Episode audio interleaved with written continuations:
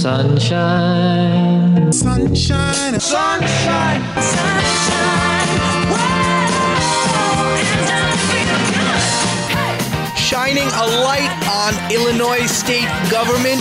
Good morning. It is full disclosure with the Better Government Association with your host Trent R. Nelson. Such a pleasure as always with our lovely guest David Greising, the CEO and president of the Better Government Association. Good morning, sir. Good morning, Trent.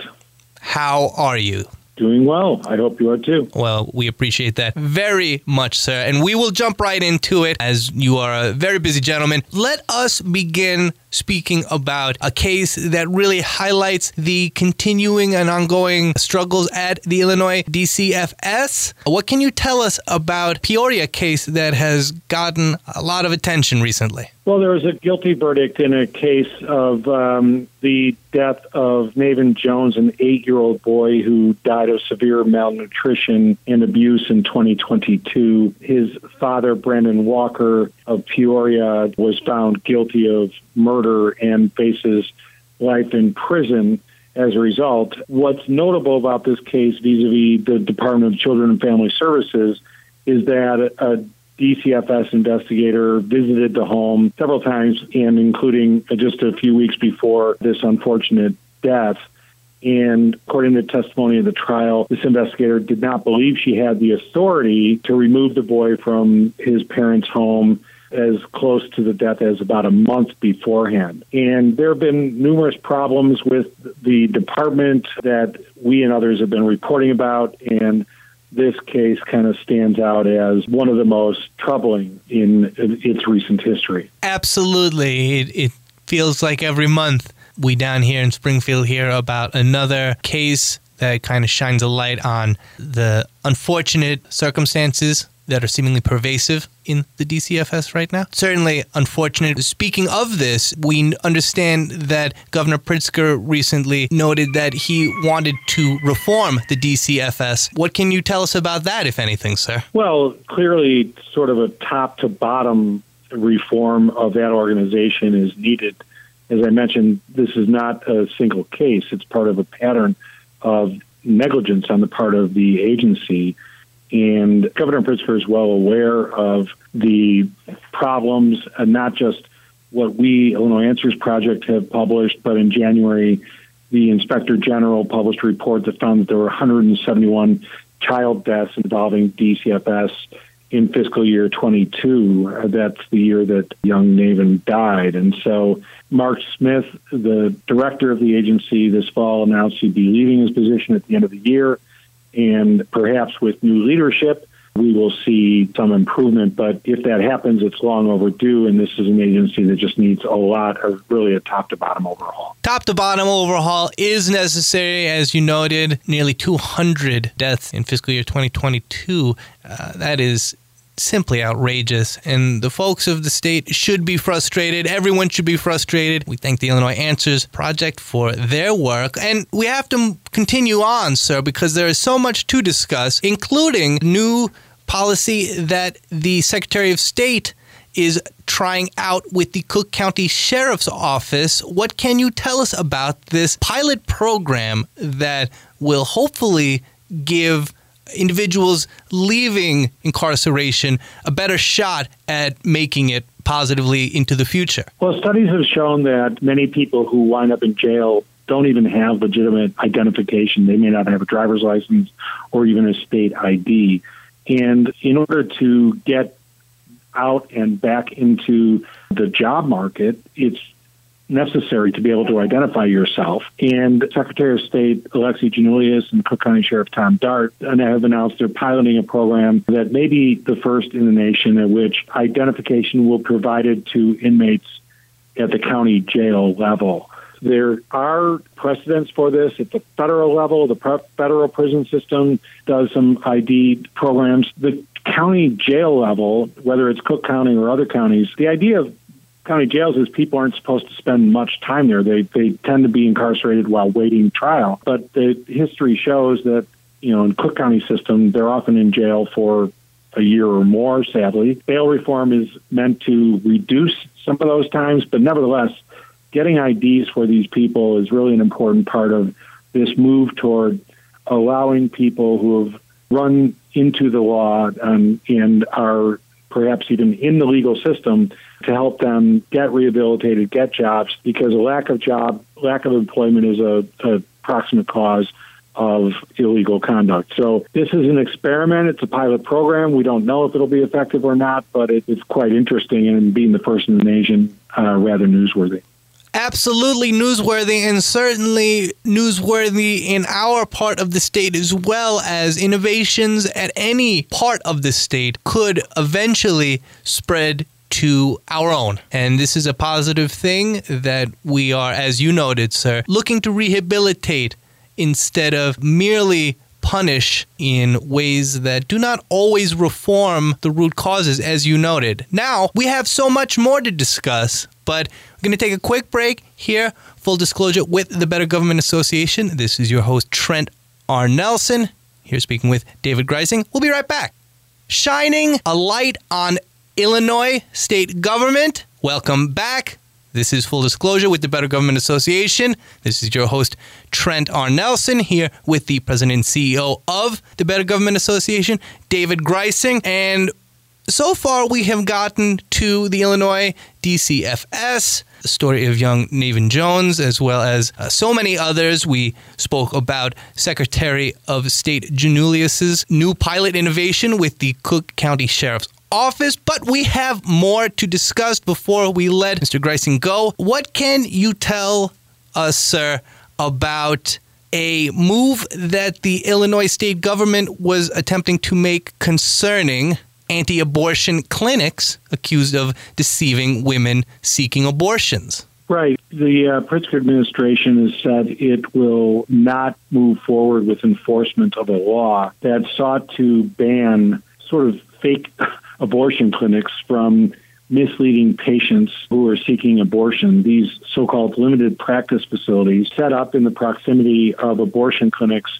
and lure women into them and then seek to persuade them not to obtain abortions. And a federal judge temporarily blocked implementation of this law, wrote an opinion calling it both stupid and very likely unconstitutional. And the Pritzker administration has said that they will not now continue to enforce this law, and instead, Illinois Attorney General Kwame Raoul will look at other options using the Consumer Fraud and Deceptive Business Practices Act to move forward with protecting the right of people to know what they're getting into when they deal with one of these phony abortion clinics. Raoul's office is permanently enjoined from enforcing the law, so he, he's making the best out of a of a situation that no doubt is disappointing to him given his politics. But the groups that brought this lawsuit claim it's a free speech issue. They claim that these clinics have the right to put up the advertising that they put up. They obviously made a case that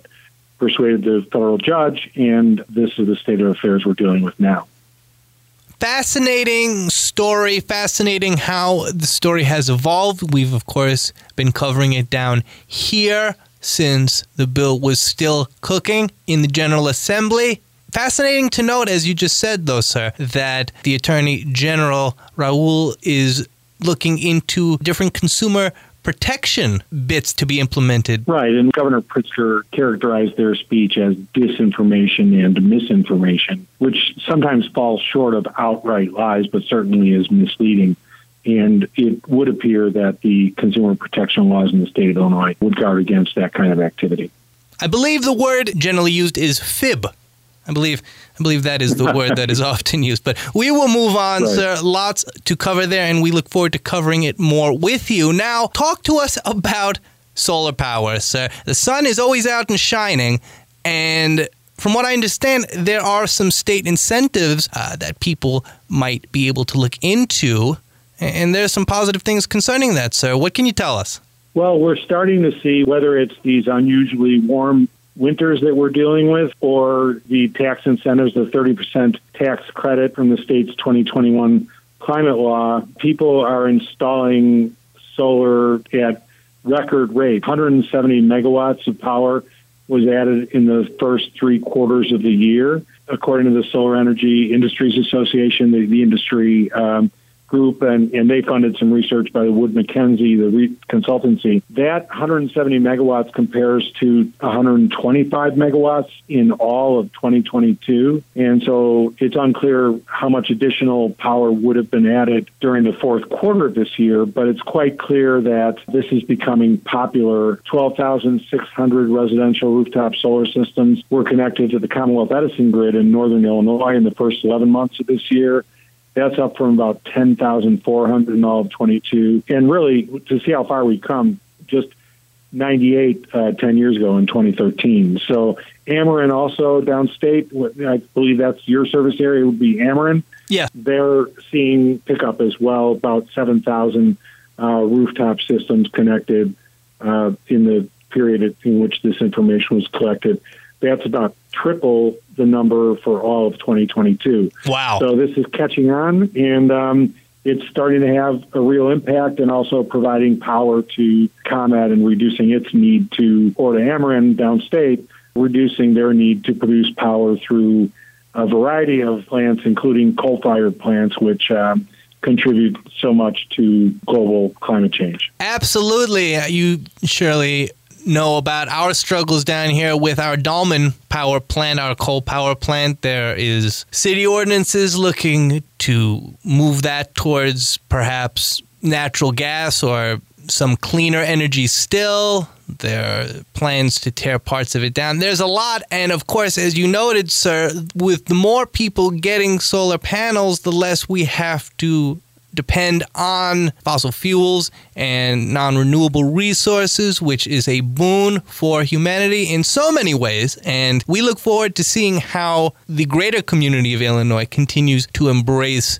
this. And of course, it does not hurt to have some incentives for that purpose. And so finally, sir, before we let you go again, we appreciate Dave Greising. We appreciate you hanging out with us today for full disclosure with the Better Government Association. This is your host, Trent Nelson. A story that we actually were speaking about earlier today on our news coverage. Uh, the president of the state NAACP, Teresa Haley, uh, is facing some pressure after some comments that she made. What can you tell us about the state of this particular circumstance, sir? Well, if I'm if I'm not mistaken, I think she is president of the Springfield branch of the NAACP, the National Association for the Advancement of Colored People. And in a videotaped meeting, she said some some things that are quite outrageous. I think by any measure, uh, referring to migrants as savages and accusing them of rape. This is prompted calls for her to resign. One of the board members, uh, a person by the name of Patrick Watson, has resigned uh, from the board in protest of what Ms. Haley said. And there has been tension between the black community and the Latino community over the migrant surge that we've seen with these buses shipped up from Texas. And we've had up here in Chicago, we've had a bit of concern about people who have lived here for many years feeling like the migrants are getting all this attention, all these resources are being driven toward the migrants when people living here for years under difficult conditions are not getting the kinds of supports they need. That's a fair question. That's a fair policy debate. But language like this is really unpardonable, and it's not surprising that people are calling on Ms. Haley to give up her position. No, it is absolutely not surprising at all, sir. And as you noted, language such as was used is simply not acceptable when anyone uses it, let alone an individual in a position of power and influence. And to double back on something else you said, sir, there is certainly tension between groups vying for resources always, but we have to learn that it is not a zero sum game. We do not have to give up giving resources to people that need it to receive them ourselves. We simply need to delegate our resources more amicably and equitably and effectively. For sure. And um, calling people predators, rapists, that kind of rhetoric to group a whole group of people just plays to sort of the worst instincts and racism in our community and in our society. And um, it's very disappointing to see somebody working for an organization like the NAACP that has embraced the notion of equity in society and recognition of people of color as as a group who who do need attention and support, et cetera. To see that kind of rhetoric from somebody in that role is, is just it's amazing and very very disappointing. Absolutely, sir. And it's a lesson to us all that everyone can sometimes fall to their worst intentions and biases, and we should all work to do better each day to overcome these feelings. Now, Sir, thank you so much, as always, for joining us. David Greising, the president and CEO of the Better Government Association, here with us on Full Disclosure with the Better Government Association. This is your host, Trent Nelson. Sir, again, thank you so much. And we will not be speaking until the new year. So I hope that your holiday season is holly jolly positive and that the new year brings you all of the great joy that you deserve. You too, Trent. Have a great uh, holiday season, and to your listeners as well. And look forward to talking to you early next year. Absolutely, sir.